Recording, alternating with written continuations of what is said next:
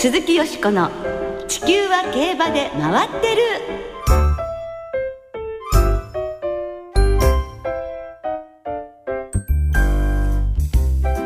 皆様こんばんは。お元気でいらっしゃいますか？鈴木よしこです。地球は競馬で回ってる。この番組では週末の重賞レースの展望や競馬界のさまざまな情報をたっぷりお届けしてまいります。最後までよろしくお付き合いください。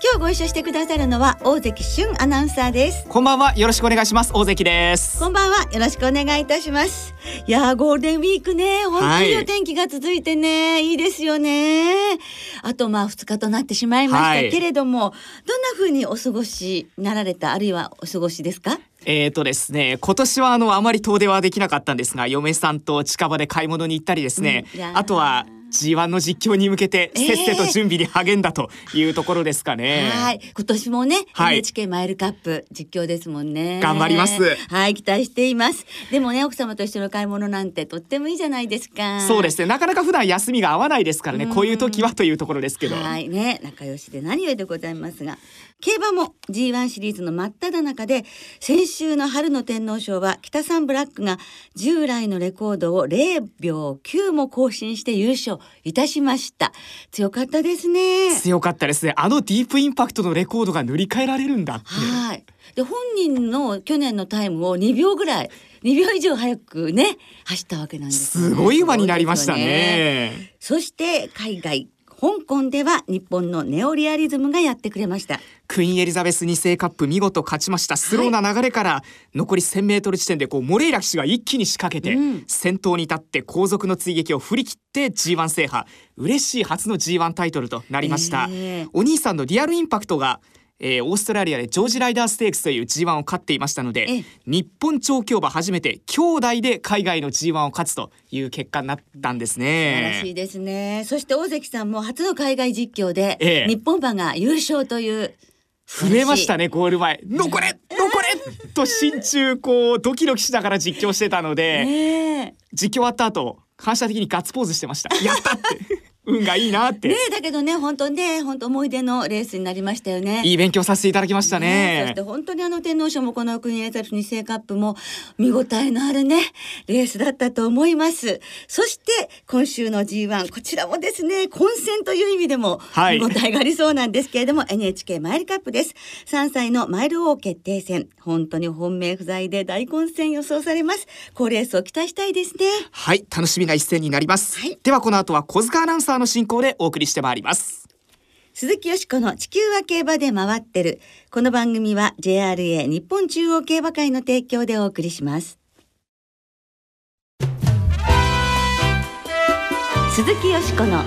地球は競馬で回ってる。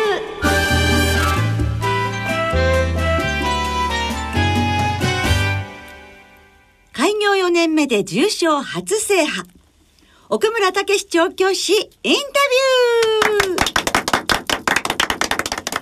ということで、今週来週と今年1月のフェアリーステークスをライジングリーズンで制し、重賞初制覇を飾られました奥村武史調教師をスタジオにお迎えしてお届けしてまいります。奥村武史調教師は昭和51年東京都生まれの40歳。大学卒業後、牧場で2年半働いた後、競馬学校へ。卒業後は美穂の高橋義弘厩舎で厩務員、国枝栄厩舎で調教助手を務め、祭りだゴッホ、ピンクカメオ、アパパネ、マイネルキッズと4頭の G1 ホースに携わっています。そして2014年3月に厩舎を開業し、4年目の今年1月に重賞初制覇を飾られました。はい、それではご紹介いたしましょう。奥村武史調教師です。こんばんは。こんばんは。よろしくお願いします。よろしくお願いいたします。お忙しい中どうもありがとうございます、えー、こちらこそありがとうございます。奥村調教師には今週と来週と2週にわたりましてたっぷりとお話を伺わせていただきたいと思います。実は奥村調教師は2014年8月にもこの番組にご出演いただいているんですね。開業5ヶ月というか大変お忙しい時期だったんですけれどもあのあれがもう3年前約3年前ということそうですね。ねもうそんなに経つんですね。ね本当にまた来ていただいて本当にあの嬉しいんですけれども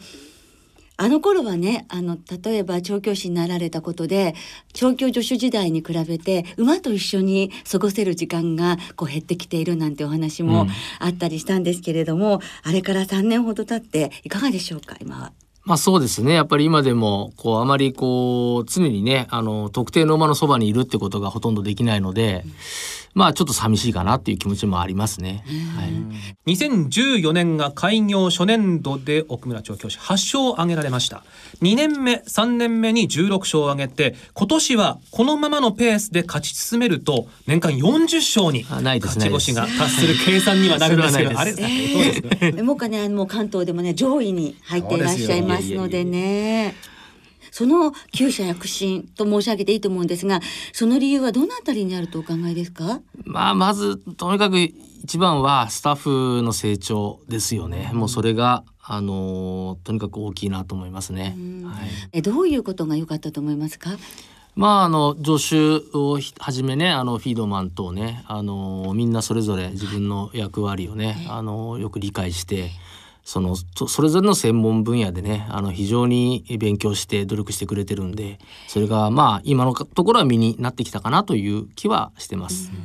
あのフィードマンというのは厩舎の会話。そうですね。資料会話のあの担当ですね。はい、はい。そういう方たちも専門専門にこう育てになってらっしゃるということでその小倉調教師からそういったスタッフにはどんなふうにこういつもおっしゃってるんですか？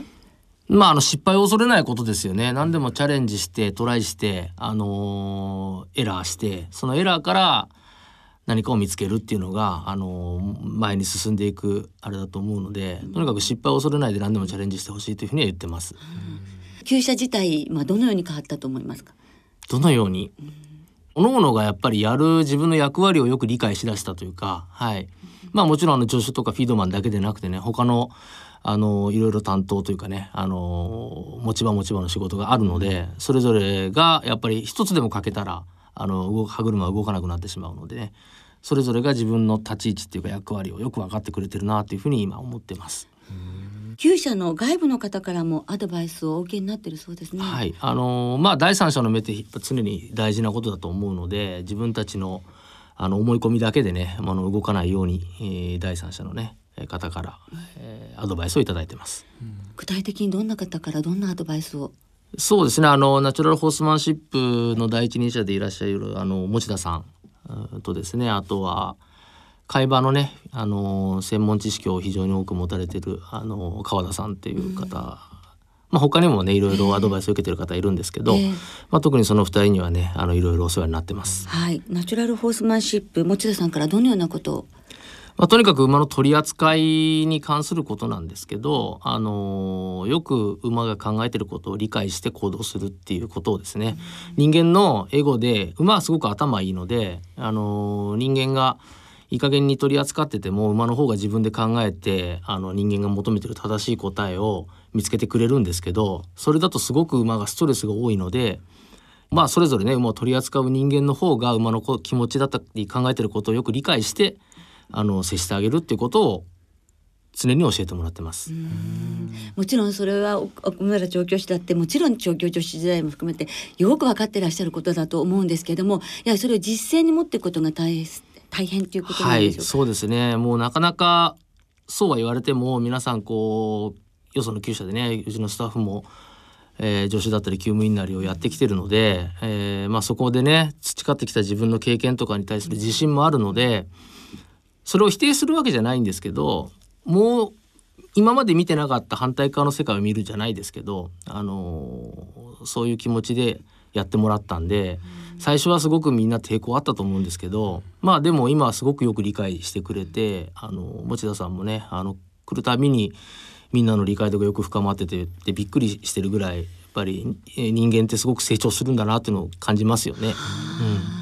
そしてあの先ほどフィードマンという話がありましたけどあの奥村調教師も調教助手時代にフィードマンをなさってたということでその資料アドバイザーの方の意見っていうのも非常に重要だというふうにお考えそうですね。あの僕自身もねあの国枝厩舎でフィードマンという立場で仕事をしてたんですけどもうそれは5年も6年も前の話で随分古い話になってしまうので日進月歩資料の世界もどんどんどんどんいいものが出てきてあの新しいことが分かってきてるので僕の知識ではもう時代遅れになってしまうのであの常にねあの最先端で勉強されてるあ方に来ていただいてあの新しいものをどんどん取り入れてあの失敗を恐れずにやっていこうっていう形でやってます。この会話の重要性やはり重要なんですよね。せ外にあんまり話が出ないことなので、あのファンの方にはなかなかあの分かってもらえないところなのかもしれないんですけど調教と同じぐらい大事だと思いああます。そうですか。はい、うんやっぱり体の中を作るってことですもんね。はいそうですうんまあ、そういったところにね今年の奥村厩舎の躍進の秘訣があるのかもしれませんがあの今年活躍の3歳世代が誕生したのが、えー、厩舎開業と同じ2014年ということで、まあ、東西の頃から見続けてきた馬たちもいるでしょうし現3歳世代への思い入れというのは強いんではないですか？そうですね。あのはいそうだと思います。ね、そんな3歳世代の中からライジングリーズンが1月のフェアリーステークスを制し厩舎に初重賞制覇をもたらしてくれましたがどんなお気持ちでしたか？レースがねあの終わった瞬間っていうのはあまあ勝っちゃったなみたいな感じだったんですけど この世代ね非常にみんなデビューする前から相当レベルが高いなっていうことは、うんもう牧場の段階でね感じてたのでなかなかね結果が出せずに来てるなというふうに、えー思ってたんでね。あの前の日の完畜賞とねこのライジングリーズのフェアリーステークスが続いたことでねちょっとほっとしたなという気持ちが強かったですね。あの重賞勝つってことは一つの、まあ、到達点ではあるので、あのみんな本当に喜んでくれてたし、あの自分たちがやってきたことがね答えが出たというふうに感じていいことだと思うので、あの大変盛り上がってはいたんですけど、はいあのそういう時こそねあの足元よく見つめ直さないとあの馬のことって浮かれてるとすぐ事故につながるので。うん逆にそういうふうにあんまり浮かれないようにというように注意をうんした覚えはあります。はいま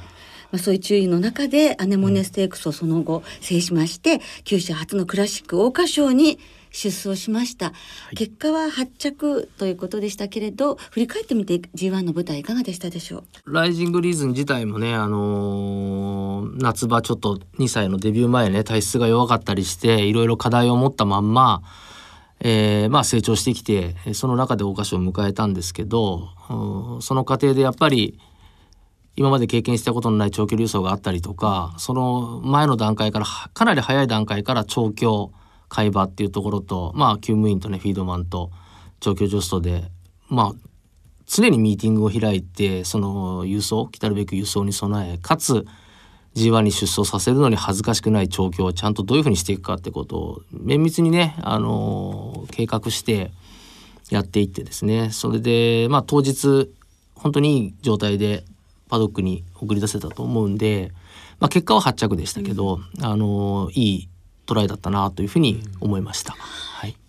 まあ、その他にも今年の3歳はホウオウパフュームですとか、はい息吹という重賞戦線を賑わす馬たちがいますけれども、まあ、こういった馬たちを管理するっていうのはいかがですか？お気持ちとしては。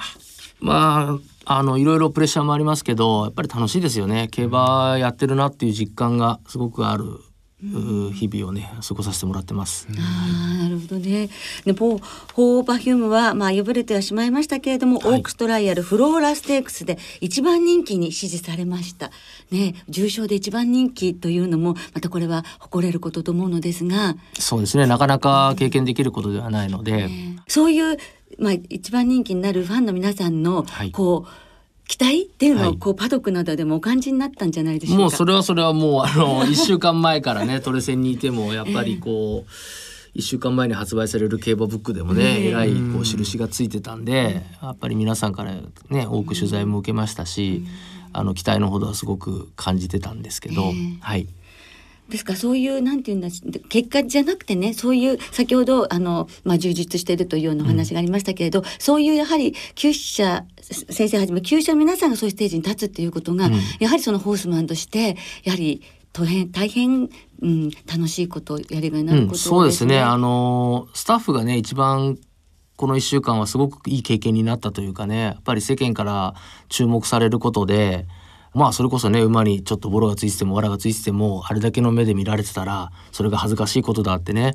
やっぱりすごく感じるでしょうし自分の服装一つとってもねあのやっぱり見られるってことはすごく大事なので。うん、そうですね。そういう意味ではすごくみんなが成長した一週間になったかなというふうに思ってますけど。ホーパフュームはこの後はどんな予定ですか？あ、オークスに向かうことに、はい、うん、なりました。はい、はい、そのどうでしょうか、抱負は？そうですね。あの、もともとね、あの、トライアルの後、オークスにっていうふうに計画しながらね、さっきのライジングリズムもそうですけど、あの、かなり前の段階からそれを計画してやってきてることなので、チャレンジしてもいいんじゃないかという結論に至ったんで、まあ十分にね、やっぱり能力はあると思うので、チャンスは。うんと思ってます。はい、楽しみです。ね、はい。そしてボバでは息吹にも大きな期待がかかっていると思うんですけれども、息吹に関していかがですか？そうですね。あの息吹こそね、本当早い段階からね、あのうちの厩舎に預けてもらえることが決まっていた馬だったので。えーまあ、ルーラーシップの初年度3区っていうことでまあいろいろわからない部分も多かったんですけどまずここまで来れたことで一つほっとしてるところはあるんですけど、えー、もちろんそれ以上っていうのもね、あの当然望んでるので、えあの期待もしているので。はい。ね、そしてまあ開業4年目ということで重賞初制覇クラシックにも管理馬を送り順調に結果を出されているのですがここまでの成績はどのように見てらっしゃいますか？数字的にはね悪くないかなとは思うんですけどまあ馬主さんはねもっと勝つことを当然期待して馬を預けてくださってるのであのとてもね満足いくっていうふうには思えない数字ですね。やっぱりね上を目指す向上心というのがね。はい、はい、というところで今日はお時間となってしまいました。はい、この続きは来週お送りいたします。来週は奥村調教師の今後の目標、夢などなどについてお伺いしたいと思います。奥村調教師来週もどうぞよろしくお願いいたします。はい、こちらこそよろしくお願いいたします。今日はどうもありがとうございました。ありがとうございました。鈴木よしこの地球は競馬で回ってる。ここからは週末に行われる重賞を展望していきましょう。今週は土曜日に京都で京都新聞杯。日曜日には東京で NHK マイルカップ。新潟では新潟大商店が行われます。まずは日曜日に東京競馬場で行われます。3歳馬によります。芝の 1600m の G1 NHK マイルカップを展望していきましょう。では今週もデータチェックです。機関車トーマス。NHK マイルカップのデータをチェックするというお話。過去10年の一番人気の副勝率は70%ありますが3連単の平均配当が145万円と大波乱。花党の欲望。それが問題なんだな。ステップ別に見ると前走がスプリングステークスだった馬の副勝率が50%毎日杯が33%で続いています。連帯馬20頭のうち18頭馬芝 1600m 以上で重賞3着以内かオープン特別勝ちの実績がありました。3着以内に入った30頭のうち27頭は馬体重が 440kg 以上ありました。特に勝ち馬は全て460キロ以上で体の大きな馬が優勢の傾向があります。それにしてもまばたきが多い。ガンサリュートも瞬きが多いかもしれない。山本でした。わあ森本レオさん。機関車トーマスのナレーションですよ。ええー、いやいやいやそっくりだったじゃないですか。これはもうレベル高いですね、えー、森本レオさんと声も似てらっしゃるのかな。そうですね元の質がなんだか似てるような気がしますよね。なんかさこのゴールデンウィークの最後になんかほんわかした気持ちにさせてもらいましたよ。はい。ガンサリュートということです。はい抽選突破組ですね、はい、えー、日曜日の東京は曇り時々晴れ気温が25度ということだそうですが、暑えー、暑い中でのレースになるかもしれません。さあ、よしこさん、はい、混戦と言われてますが、いかがでしょう、えー、混戦と言われてるんですけども、早くから比較的決めてたという。ははは、アエロリットですね。えやはりこの馬はあのー、クイーンカップでもねレミノル先着してますしタイムも良かったですし桜花賞も初めての後ろからの競馬でも対応できて、はい、そして0秒2の差まで詰め寄ってきましたよね。崩れないっていうところそれからあと一歩何か手が届かないんだけど、その辺は横山騎手もまだまだね、何か隠し持ってるということなので、ここですよ。ここです。アイロリットからですね、牝馬にまず3頭、はい苗がしますね。カラークレーナイ、ミセールテ、リエンのテソーロ。そして男馬ではアウトライヤーズと、それからディバインコード。この2頭で5頭に生まれんで流したいと思っています。はいやはり牝馬外せないとはい、もうね、人気薄までやっぱりね、流しますよ。はいはい。どうですか、大関さんは。僕はですね、まあ混戦なんですが初めてマイル戦に使ってくるプラチナボイス、この馬がちょっと気になるんですね、ええ。2歳の時にあの京都の芝 1800m でレコード勝ちしたように時計の出る芝コースでコーナー2つの形が一番いいんじゃないかなと思うんですね、まあ皐月賞は負けましたけれども、マイルでちょっと見直せないかなと、石川由紀人騎手そうですね。こういう混戦の時に、あの若手ジョッキーが G1 勝つっていうのはいいと思うんですよね。そうですね、うん松山騎手があのアルアインで皐月賞を勝ちましたから、ですね若いジョッキーの流れが出てきてほしいなというところで、うんうん単服にします。はい、わかりました。ぜひ参考なさってください。これ大関さんのこの一点の単服当たりますので。そうかなそんな意識はないんですけれどもねでは続いて土曜日に京都競馬場で行われます、ダービーへ向けての最後の登場便と言ってもいいでしょう、はい芝 2200m の G2 京都新聞杯を展望していきましょう。ではこちらもデータチェックです。感謝トーマス。ゴードンとパーシー京都新聞杯を語るというお話。過去10年の一番人気の副勝率は 60%3 連単の平均配当は5万2000円。花ばかり探していると本当に友達なくしちゃうぞ。前走を見てみると重賞だった馬の副勝率が31%オープン特別が 25%500 万条件が21%で前走が高額条件になるほど好成績です。距離実績は重要で500万条件から上のクラスで芝 1800m 以上の距離で連帯したことのある馬の副勝率が34%あります。いいよな。狙いはインビクタそれはまた別のお話。山本でした。おお、いいじゃないですか。うまいこのなモノマネをですね、あの私山本さんに合コンでぜひしていただくと 非常に盛り上がって、キャー似てるって言って、うん、いいんじゃないかなってお勧めしたいと思いますね。本人聞いてるな多分、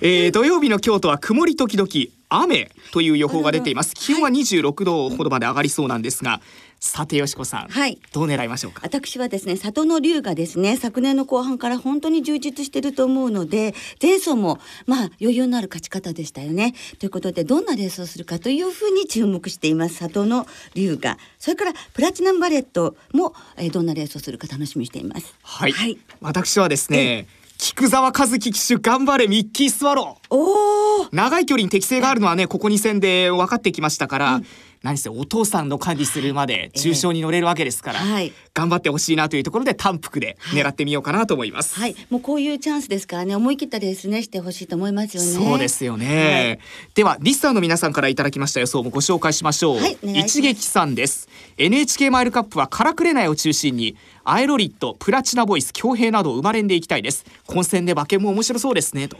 サムライタイガースさんマイネル鳳凰が勝った年に NHK マイルカップ3連単を当てました。おお大波乱の時でしたね。弦のいいレースですと。うん。サンデーサイレンス系の血が入っていて美穂所属のジョッキーが乗っている関東馬で重賞の構想歴がある馬が穴を出しているという傾向を見つけたのでディバインコードにしますと。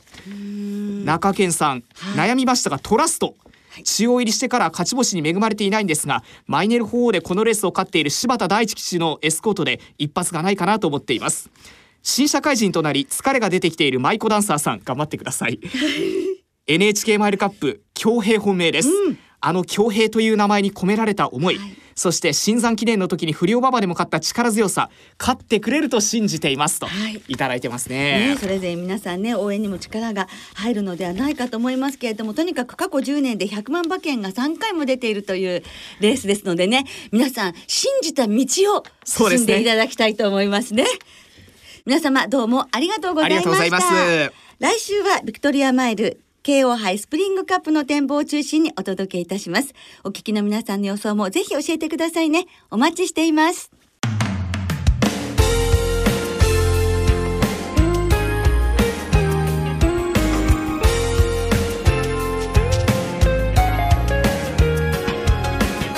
今週もそろそろお別れの時間となりました。今週末は東京京都そして新潟の参上開催となっています。日曜日東京競馬場には女優の阿部純子さんが来場されます。NHK マイルカップの表彰式プレゼンターを務められます。NHK マイルカップ当日はそして NHK 交響楽団とその仲間たちによる金管アンサンブルが来場し G1 のファンファーレの生演奏お昼休みには演奏会も行われます、えー楽しみですねそちらもね。日曜日の新潟競馬場には歩くイケメン彫刻こと俳優の吉沢亮さんが来場されます。お昼休みにレース予想最終レース終了後トークショーを行います。そして春の山菜重賞は馬連がお得となっています。今週は京都新聞杯それから NHK マイルカップも3歳の重賞ですから、対象レースということになりますね。はい。では皆様ゴールデンウィークラスト2日の競馬存分にお楽しみください。お相手は鈴木よしこと。大関俊でした。また来週元気にお耳にかかりましょう。鈴木よしこの地球は競馬で回ってる。この番組は JRA 日本中央競馬会の提供でお送りしました。